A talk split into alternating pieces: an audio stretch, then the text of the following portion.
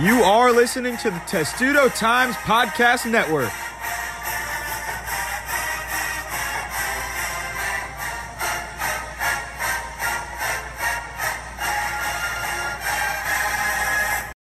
Welcome back to Terps in the Pros on Testudo Times Podcast Network. Matt Levine, Lila Bromberg, and Jordan Gold with you. And we haven't done an episode in a while. There's not really any sports going on, but one of the few events we covered the WNBA draft a little bit on the site, and now we're going to cover the NFL draft here, which happened just this past weekend. So, two guys were selected off the Maryland football team, and a couple guys signed as undrafted free agents. But the highest pick was in the fourth round by the Pittsburgh Steelers, and running back Anthony McFarland was selected with the 124th overall selection.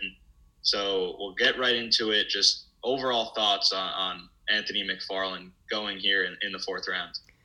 I, I really like the fit for McFarland, and I I think this was a fair spot for him to be taken. It seemed like all along he was going to be a day three guy. He didn't have the best season this past season in Maryland. He was really hindered with injuries, but the potential was always there as many of the scouts referenced on TV from that big Ohio State game with almost 300 yards rushing.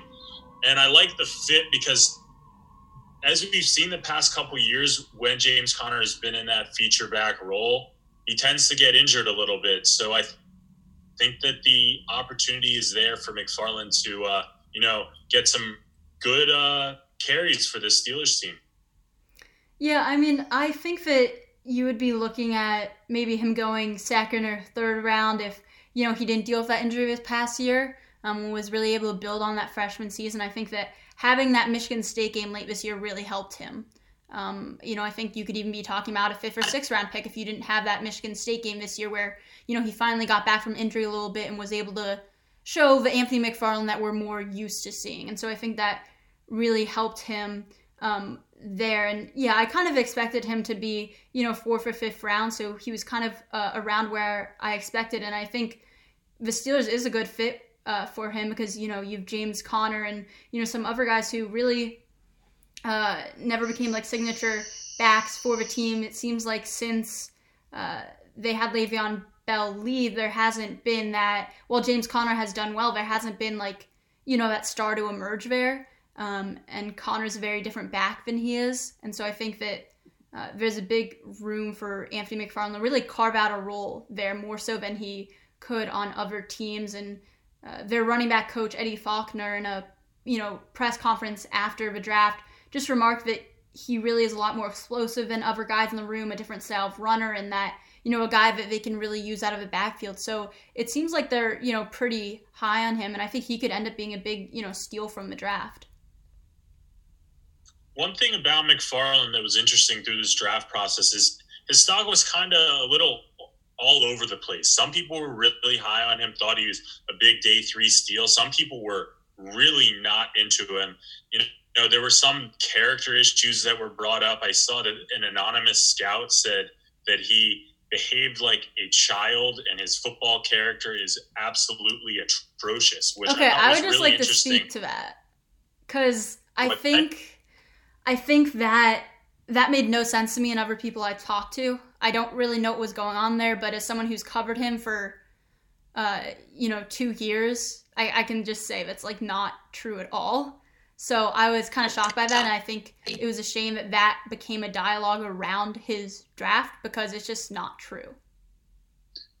Something I immediately thought of, obviously, just being around that environment, knowing what, what kind of guy he's. He's a very quiet kid. He's not like that yeah. as far as I've seen, but when when I saw that, I almost thought that maybe a scout was saying that to kind of show other teams not to not to grab him in the draft. I don't know, but maybe let him slide a little bit to the to whatever team maybe wanted him. I'm not really sure, but from what we've seen, it's not that wasn't the case. But yeah, I was I was also really you know confused by that because it doesn't seem like he'd be the type of guy with character issues. And one thing that I like about the Steelers fit is that obviously with the Matt Canada connection, him being the quarterback coach there, and Tomlin's son playing for the Maryland team, I would think that they know a lot about McFarland's background and the character concerns that were brought up by whoever probably weren't much of an issue for them.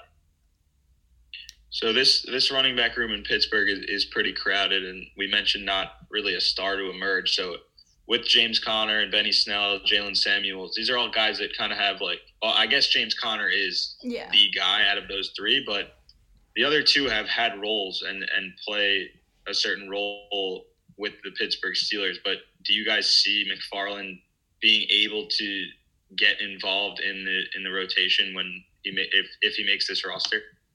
I definitely think he will be very involved. I mean, maybe not the first couple games, but I think he's really going to carve himself a nice role with the Steelers. When you look at the guys in their backfield, we've already touched on Conner a bunch. Seems like he's the guy right now, but with running the NFL, it, tomorrow he couldn't be. So I mean, there's such turnover at that position in the NFL. And then Snell had a little bit of an opportunity last year. He didn't, you know, jump off the page, but you know, definitely someone that they like there and was had success at Kentucky.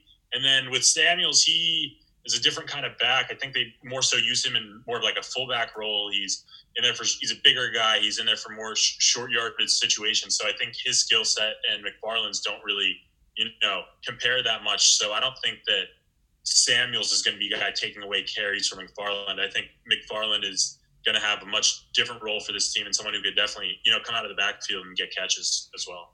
I think it's a really ideal fit because I mean, if you look at the 40 times of everyone on in that running back room, McFarland is the fastest, and you know we mentioned the other guys are a bit more of just you know heavier guys that are going to bully their way through. But I think the big plus for McFarland here is you know Conner will probably take that primary role the first year, but I think there's really a spot for McFarland to come in as the number two back and get a lot of snaps and work his way up but not have that pressure on him as a rookie. And then you have James Conner becoming a free agent in 2021. So I think there's a really uh, great setup for McFarland to, you know, get his snaps and prove himself as a rookie and even have that chance to be that number one guy in just his second year in the league. And I think that's just such an ideal situation for him. You know, later in this podcast, we have Brooke Pryor on, who's the ESPN uh, reporter for the Steelers, and she said she was surprised that the Steelers didn't take a running back earlier in the draft, and I was surprised as well. And I think that probably speaks to what they think of McFarland. I think that you know, like you said, Conner's going to become a free agent and has had his injury issues. So I think that by drafting McFarland, it seems like someone that they really trust and they have faith into, you know, maybe be that guy in Pittsburgh at the running back position down the road. And if you had to compare Anthony McFarland's style at running back to somebody that's currently in the NFL, or maybe not. Not we'll, we'll go with overall in the NFL, but someone that has played in the NFL or is currently who who's the comparison for you guys? Hmm. It's a tough question.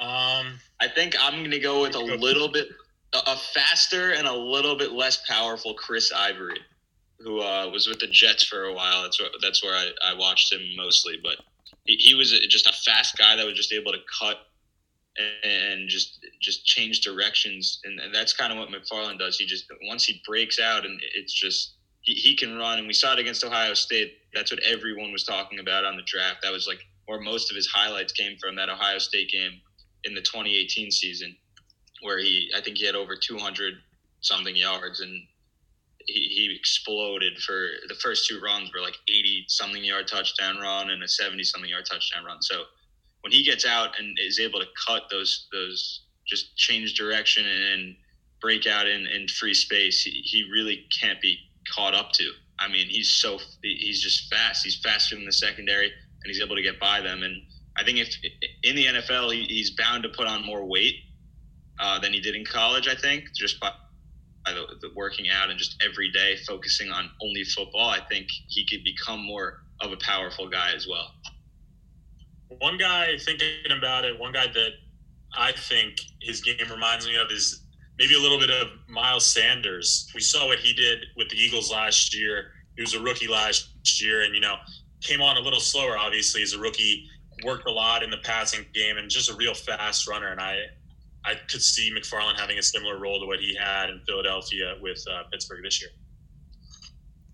I, yeah, I don't know about a comparison. I mean, I think it's also hard just because, like, I feel like we didn't see him at his true self last year, except for really that last game. But I think just the point about the speed. I mean, Le'Veon he ran a faster 40 than Le'Veon Bell did. I believe Le'Veon Bell, from what I'm reading, read a 4.6 when he was drafted. I mean, we talked about other guys on that team. James Conner was at a 4.65. Um, just some of the other guys in the room weren't as fast. So I think that's really just a big aspect for him. I mean, he's really just a guy that can find space and make explosive plays, and I think that's definitely um, going to serve him well. So now we'll switch gears, go to the defensive side. Uh, the second player taken out of Maryland, also by the yeah. Pittsburgh Steelers, Antoine Brooks, and another guy that I think could find a, a place on this Steelers roster and really make some noise. I think he's he fell a little bit, in my opinion, in this draft. I, I didn't see him really going this far at the 198th overall pick. But uh, um, what do you guys just think about him overall? Well, I was gonna ask you guys. I wanted us to discuss what surprised you most for from the draft, and for me, what surprised me most was how far he fell.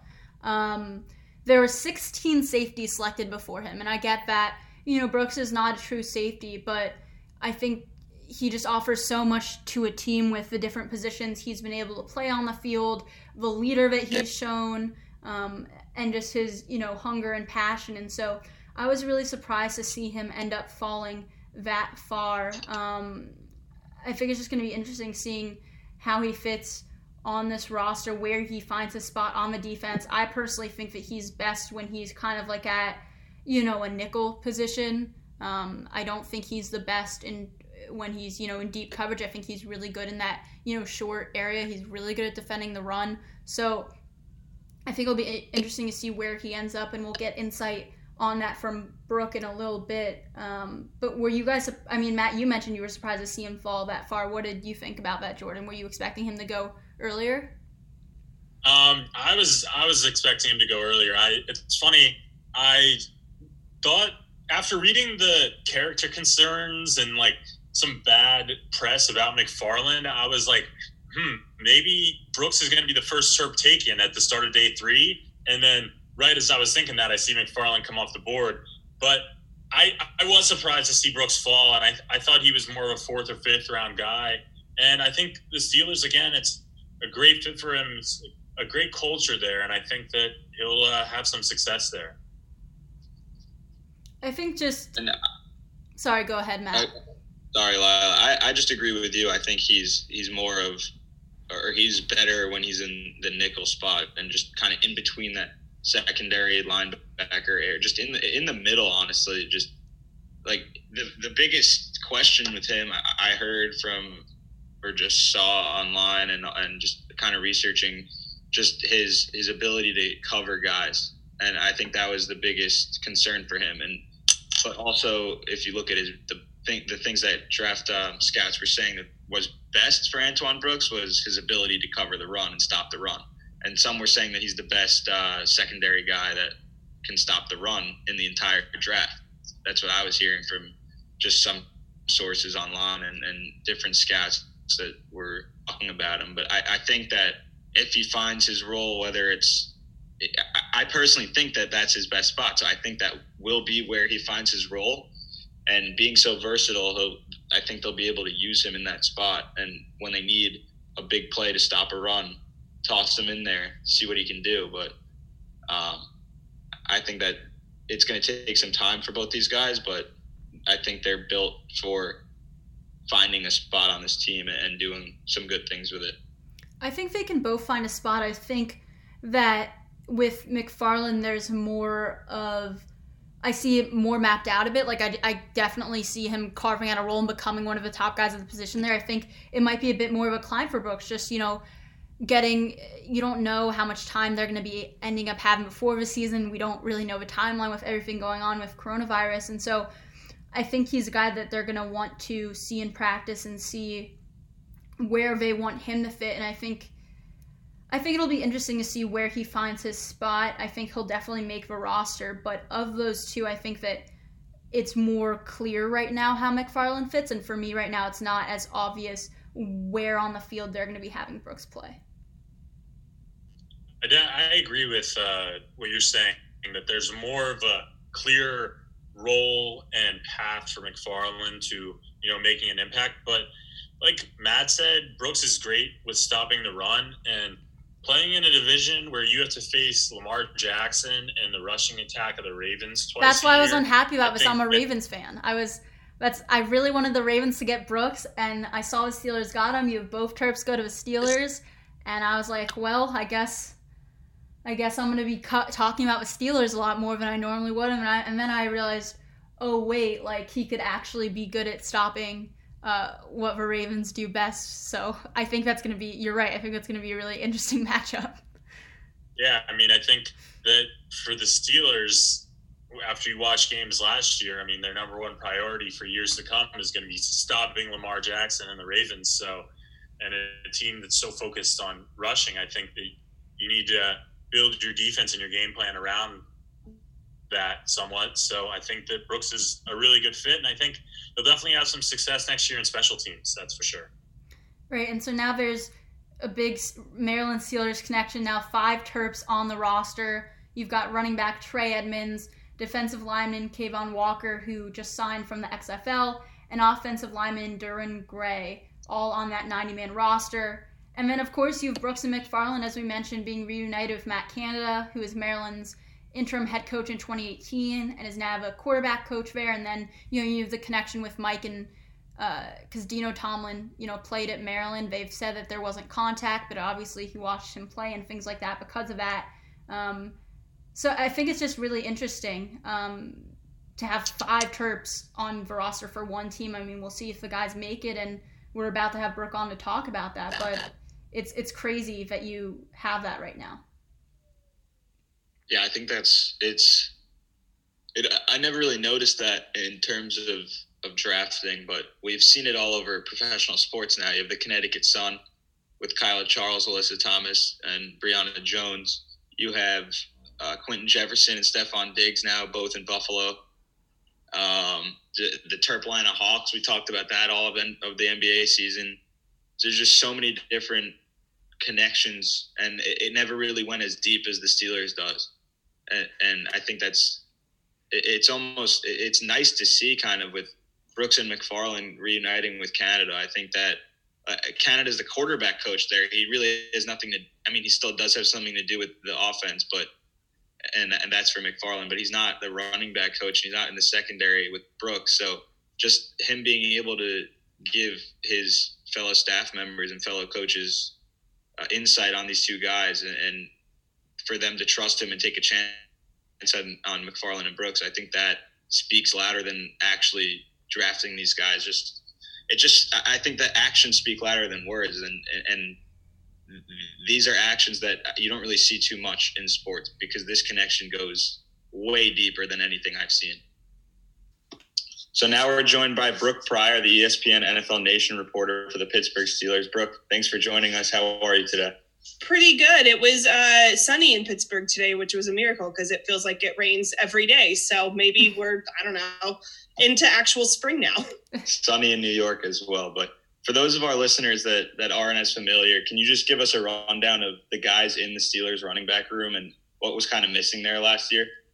So that's the interesting thing is they were definitely missing something um, whether that was a completely healthy lead running back, uh, featured back, or you know an infusion of speed. Right now, their featured back is still James Conner, the guy from Pitt. Um, they have Jaylen Samuels, Benny Snell, who was a draft pick last year. Um, they have Kerrith Whyte. They have um, trying to think. They with so many different guys throughout the trades played a little bit, but the main three were Jaylen Samuels, James Conner, and uh, Benny Snell were kind of the, the core group last year. And now with taking Anthony McFarland Jr. with that fourth round pick, um, what kind of role do you see him having, you know, with that group on the team? So that's the interesting thing is they, I wasn't sure if they would take a running back or when they would take one in this draft. It kind of seemed like if they were going to add a guy, it would be with that first pick and get a guy like Cam Akers or um, or J.K. Dobbins. They were both available, but instead they went with a receiver and then decided to address the running back with the second pick that they had, um, and that was Anthony McFarland Jr. Maybe was the third pick. Um, everything is running together, but I think that he is a good fit for this room because he's so fast. Uh, that is not something that they necessarily have in the room at this point, um, or didn't have before the draft. They had guys that would, you know, run into contact and, and break through it as much as they could, obviously. Uh, but they were bruisers. They didn't really have anybody that was built for speed. Um, Kerrith Whyte was the guy that most closely gave them that. Um, he was a guy that they brought in in the middle of the year when they had injuries to the running back group, when James Conner was hurt again and Jaylen Samuels had an injury, Benny Snell had knee surgery. Um, and so I, I, thought it was interesting that they went with a speed guy, knowing that they kind of had that in Kerrith Whyte. Um, but I think that they just wanted someone who maybe they felt better about being that addition uh, to the room. And I think that it is notable that he is a Maryland guy, and Mike Tomlin has his son Dino, who plays mm-hmm. on the football team. And even though Anthony McFarland said, "No, I've never talked to Mike Tomlin at a Maryland practice. We never interacted there." You have to think that at some point Mike saw him because he was watching Dino, and and that plus having Matt Canada on staff now. Matt was familiar with him from when they played together at Maryland, and Anthony said that he was like a father figure to him the year that they were together. So I think that their familiarity coupled with the speed really made them uh, pull the trigger on him. So switching gears a little bit to the Steelers' fifth round pick, Antoine Brooks. Um, so he's played all over the field, really linebacker. He's played in nickel, safety. Of those three positions, where do you think the Steelers' biggest need is, and where do you think he will be playing next year most of the time? So the Steelers have in those areas the biggest need inside linebacker. Um, I thought that that was their biggest need going into the draft. It felt like they released Mark Barron. He was one of their starters last year. Um, and they have Devin Bush, who they moved up in the draft to get last year. Um, and then they have Vince Williams, whose role was really reduced last year. Um, he, he was still really effective, but his snap count just went down because they played Devin Bush more and played Mark Barron alongside him. And so it felt like the Steelers would want to get someone that they could pair with Devin Bush to be two of their every down inside linebackers. Um, I thought they'd target someone like Jacob Phillips from LSU. He ended up coming off the board, I think, earlier than they anticipated. Um, and it doesn't seem like Antoine Brooks will be used in that role. I know that he did play some linebacker, but when we talked with um, Kevin Colbert, the GM, and Mike Tomlin, and then the uh, secondary coach Teryl Austin, they all said he'll be a safety in our defense, and maybe they could use him in a hybrid role. But it, it felt like they were pretty firm in saying that he is a safety. Um, at least right now. And maybe that changes when they bring him in uh, and see him with everybody else. I think at some point they're going to move somebody from the secondary into that inside linebacker hybrid role. Maybe it's Terrell Edmunds maybe it ends up being Antoine Brooks, but um, I was surprised that they made that pick of him. I think that they really like those versatile guys, but I thought that they would go with a true inside linebacker. And instead, I think they get someone who can maybe free up another guy to move into that inside linebacker role that they already have on the roster. So, do you see, as far as Brooks is concerned, do you see him being able to carve out a role in that defense, whether it's in the secondary or, or at the linebacker spot, or do you really see him playing more on special teams? I think right now he's more of a special teams guy. I think that that they have their guys for the defense outside of you know trying to find that inside linebacker, and maybe they just play Vince Williams more and they let Terrell Edmunds stay uh, as the strong safety, and Minkah obviously is free safety. Um, but I, I, think right now he's going to be a special teams guy, and they really like drafting special teams guys, um, especially because they lost a couple uh, free So I think right now his best maybe on the field will be special teams, and maybe eventually he'll work his way into the defense. Right, and so with those draft picks of McFarland Brooks, you now have you know five Terps on the roster, most of any team in the league. Um, on the 90 man roster with you know running back Trey Edmunds, uh, defensive lineman uh, Cavon Walker, who they just signed from the XFL, and then offensive lineman Derwin Gray. Um, what chances do you see of all five of those guys, you know, making the final roster, and you know, what roles do you see them having?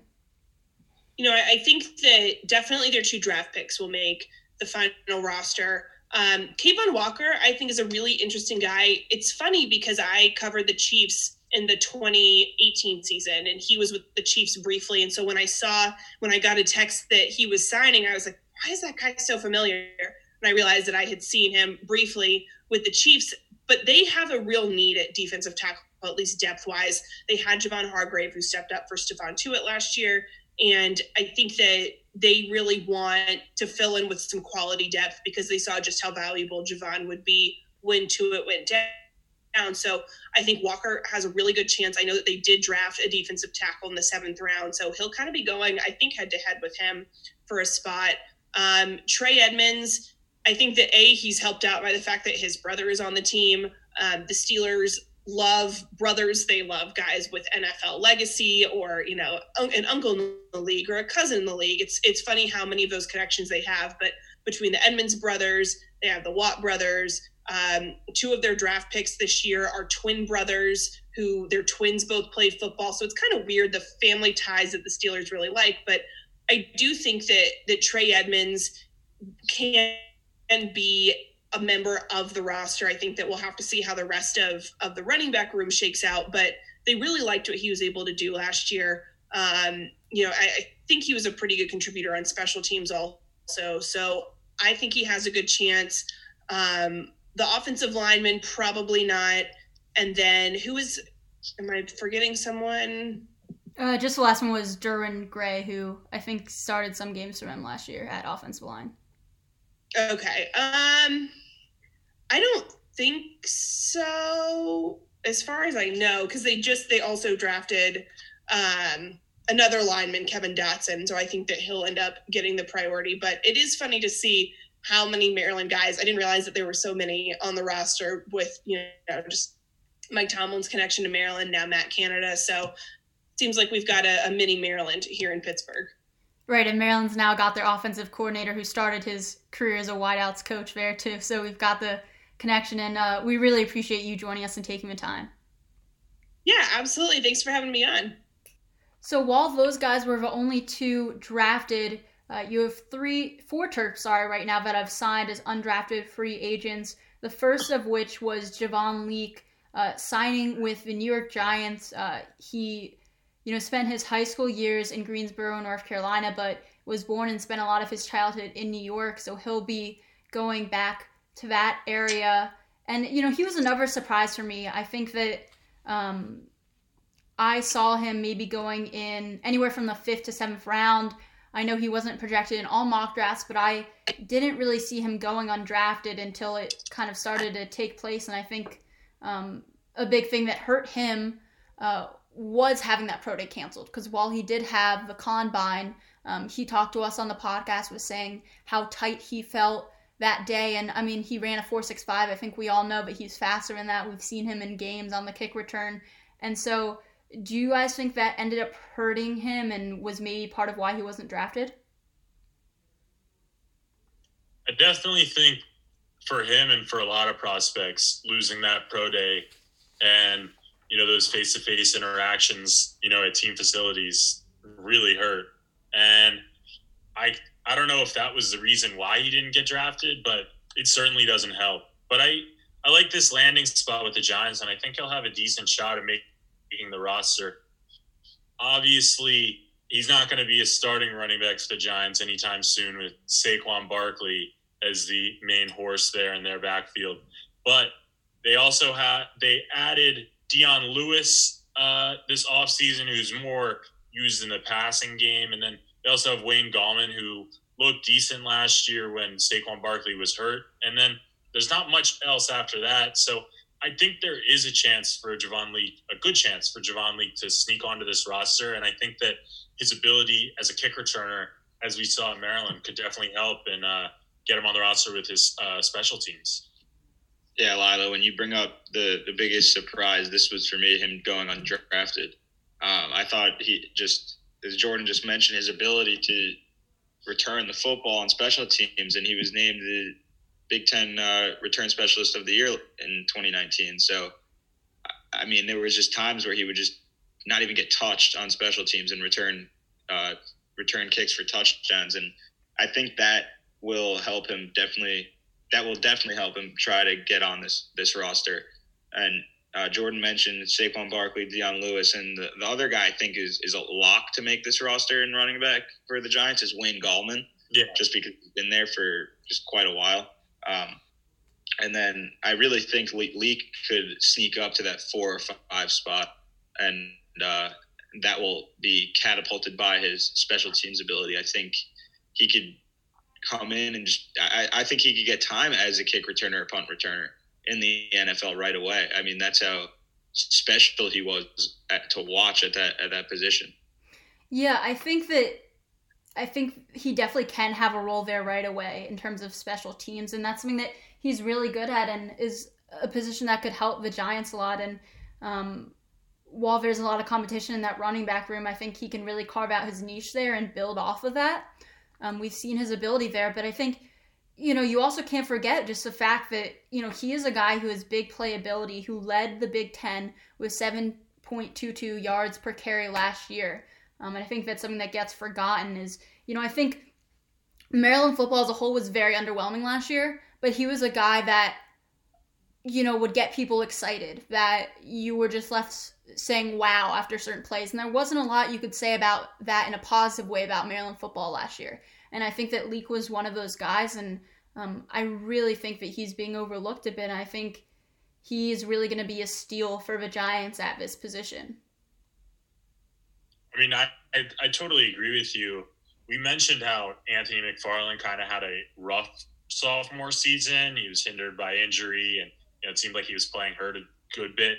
Javon Leake was the opposite. I mean, he was incredible. I mean, he was really probably their best player, and it's not even close. And like you said, I mean, he was the excitement to this team, and it, just to see how well he played, and you mentioned led the Big Ten in um, you know yards per carry. I mean, I think that it is really surprising that he didn't get drafted. I I personally pegged him as you know a fifth or sixth round guy, and to see him not get drafted was very surprising. I mean, yeah, because you think about the Big Ten and you've got some of the best defensive guys. You know, you see so many defensive guys coming out of Ohio State and uh, you know Penn State and Michigan, and he was able to average, you know, have the best average in the league against guys like that. You know, playing in the Big Ten East, and I think that says a lot.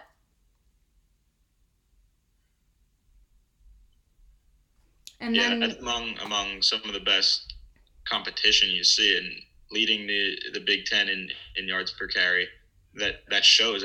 I mean, and, and Jordan just said it too. Is he was their best skill player? I completely agree with that.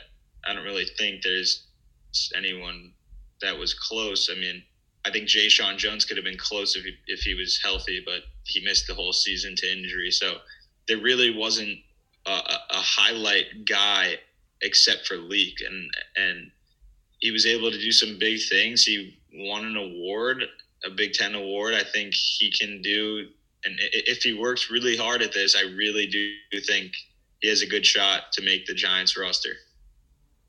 And then the other free agent signings that we'll just touch on a little bit.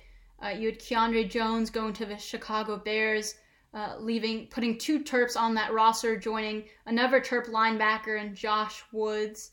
Um, that's going to be a tough linebacker room to break into.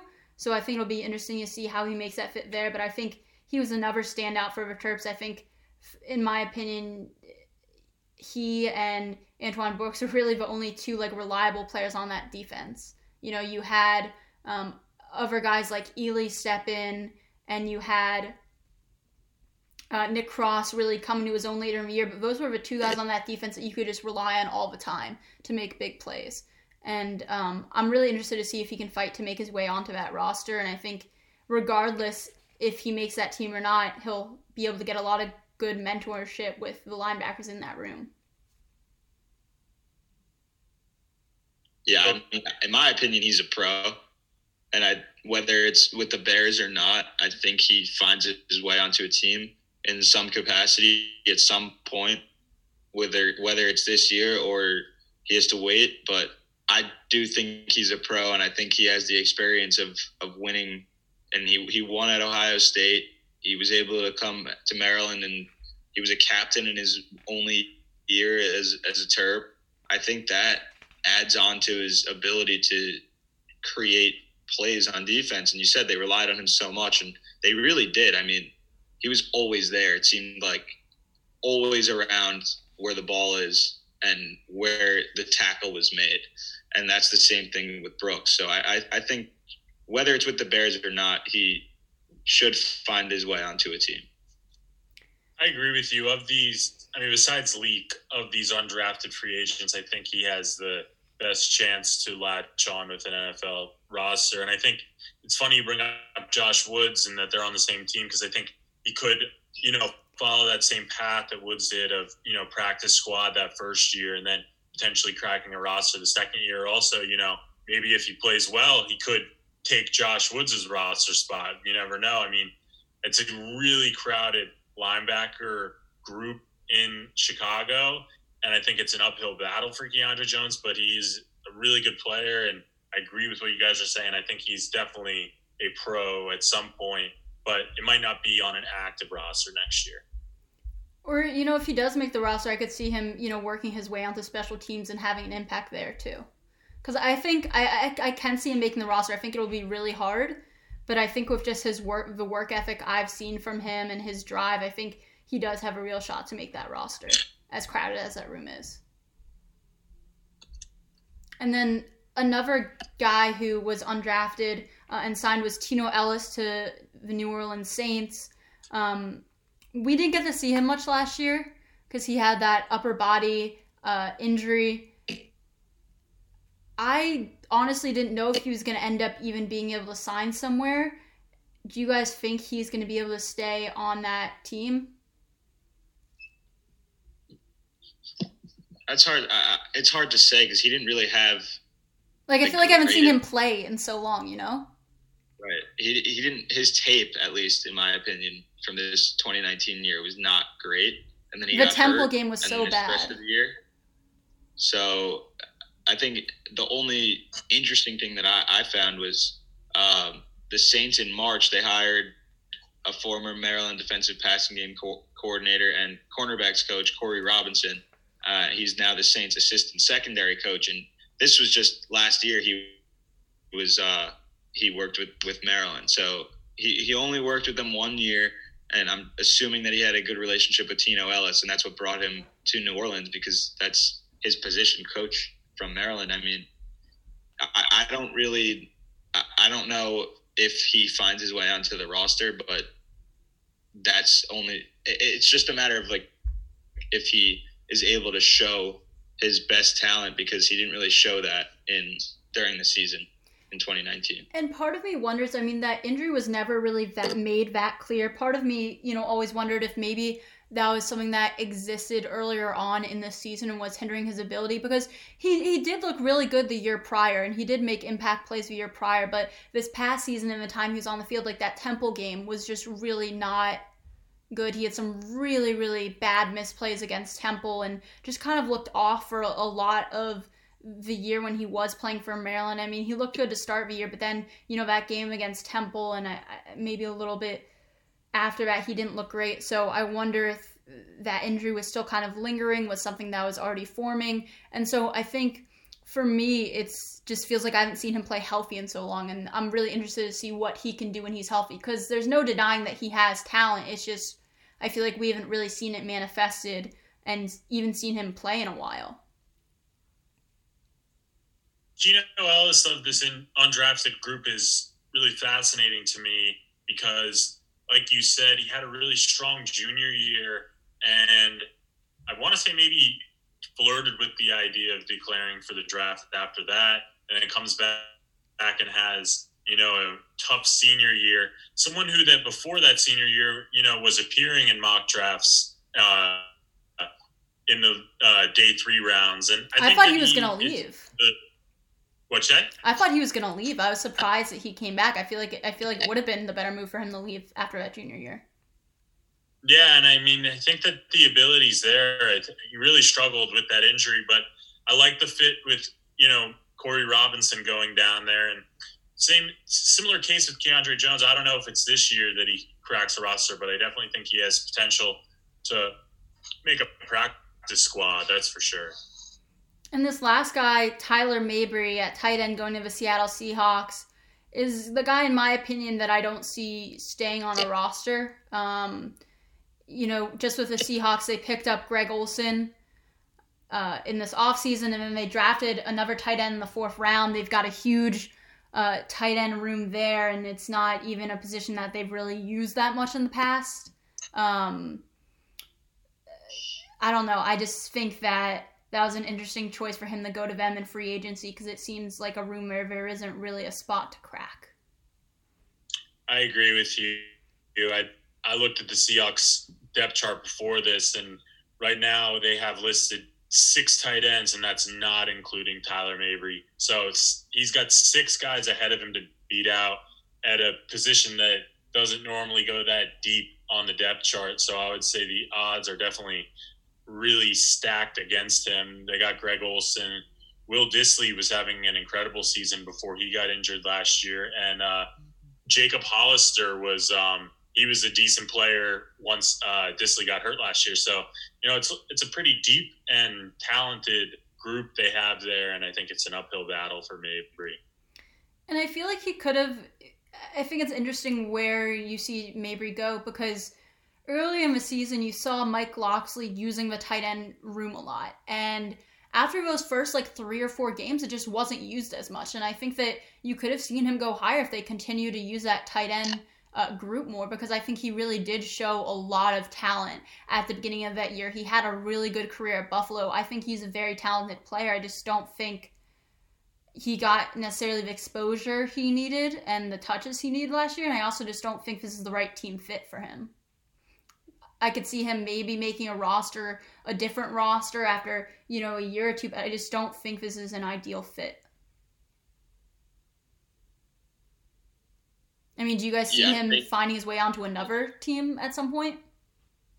I mean, he has the skill, he has the talent to, to be in the NFL, and he's older also. He did five years of high school, five years of college, so he he's. I mean, he he doesn't really need that development that younger guys would need if they declared early.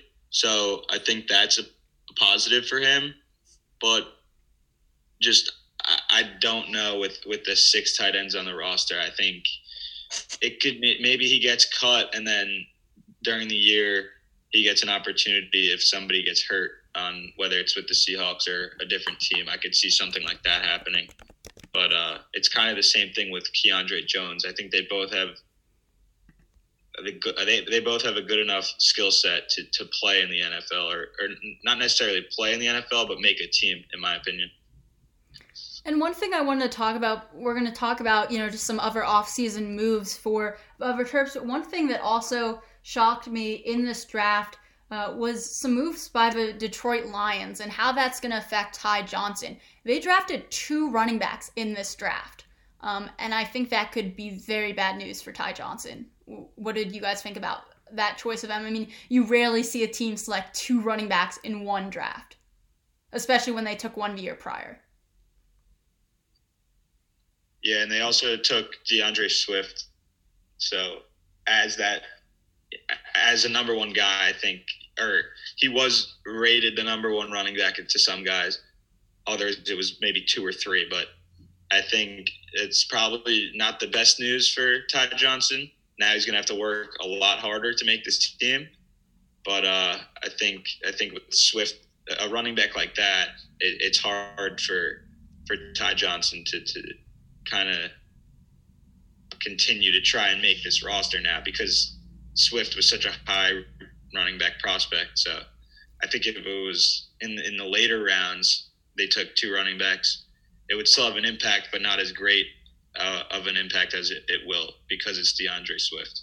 Do you think they I could try to trade him? I think that uh, Ty Johnson's days in Detroit are probably numbered. I mean, they have Swift, they have on Johnson still. They took a running back later in the draft, and then also last year, Ty Johnson was given the opportunity to, you know, have the keys to that running back position there when on Johnson got hurt and he did not do well. And they brought in Bo Scarborough, and he played a lot better than Ty Johnson. And I think if Bo Scarborough is still around, you have to think he has the priority over Ty, Ty Johnson. I just think that they're probably just running out of roster spots at that position. So I think that Ty Johnson's time in Detroit is probably uh, coming to an end. I mean, but he is on a contract though, correct? Yes, like but for a few I, more years. a sixth round pick. I mean, there's Yeah. not much of a cap hit if they were to cut him. Do you see them possibly trying to trade him somewhere?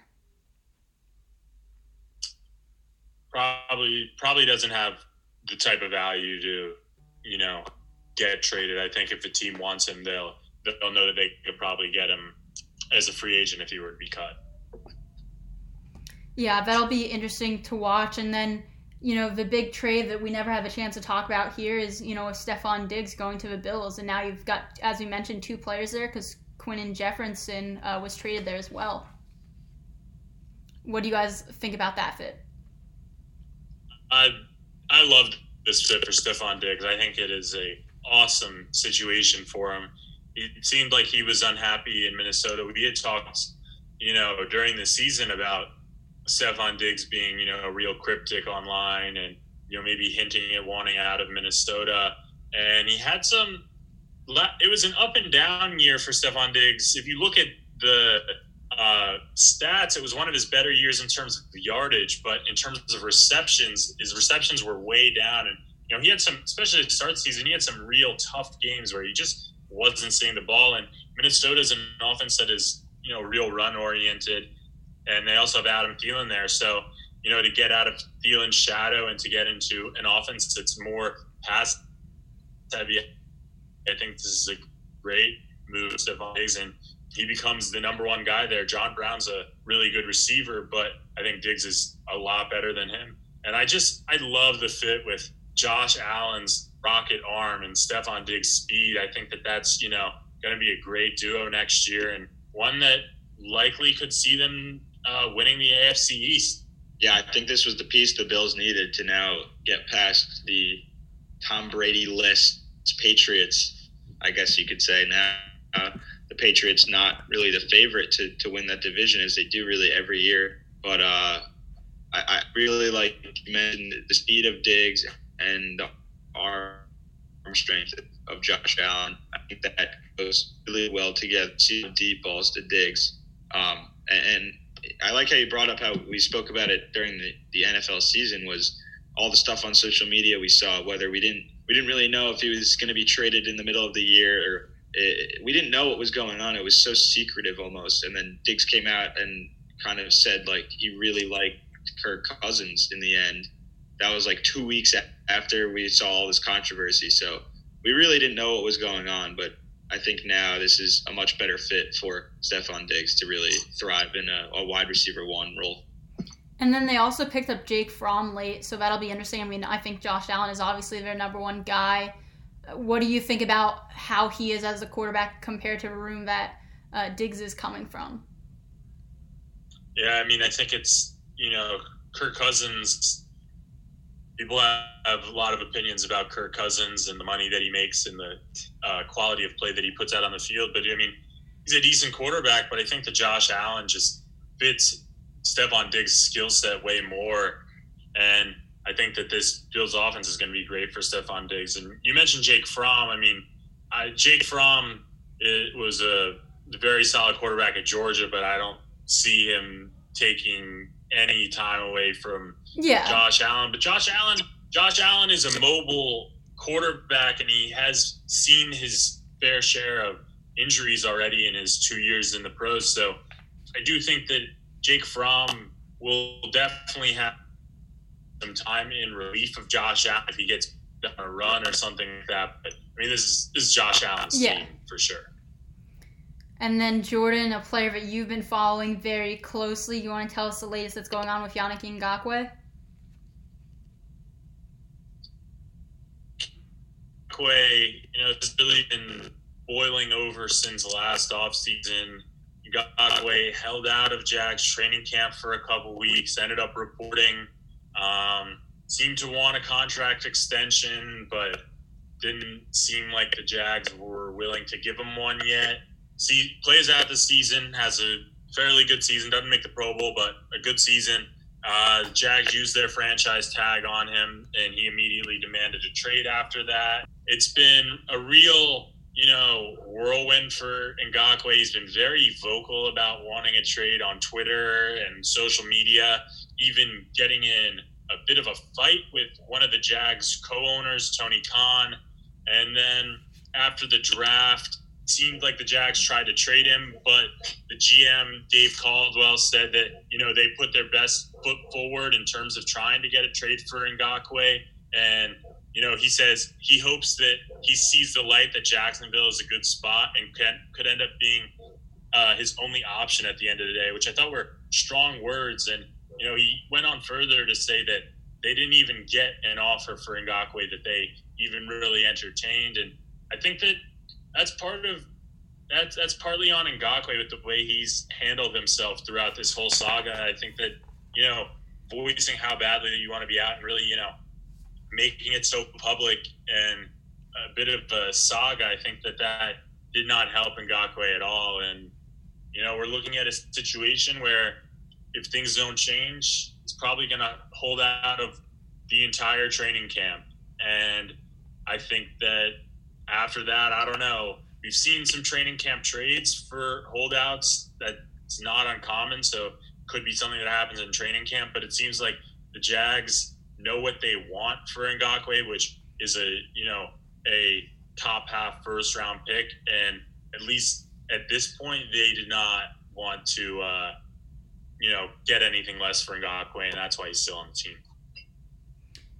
And I think it's a disadvantage for both guys or Ngakoue to, to act like this and just the Jaguars in general because you mentioned they want a lot in a trade package and other teams are seeing that Ngakoue is not going to play for the Jaguars. They're not going to offer as, as much as they would if he if he was going to play.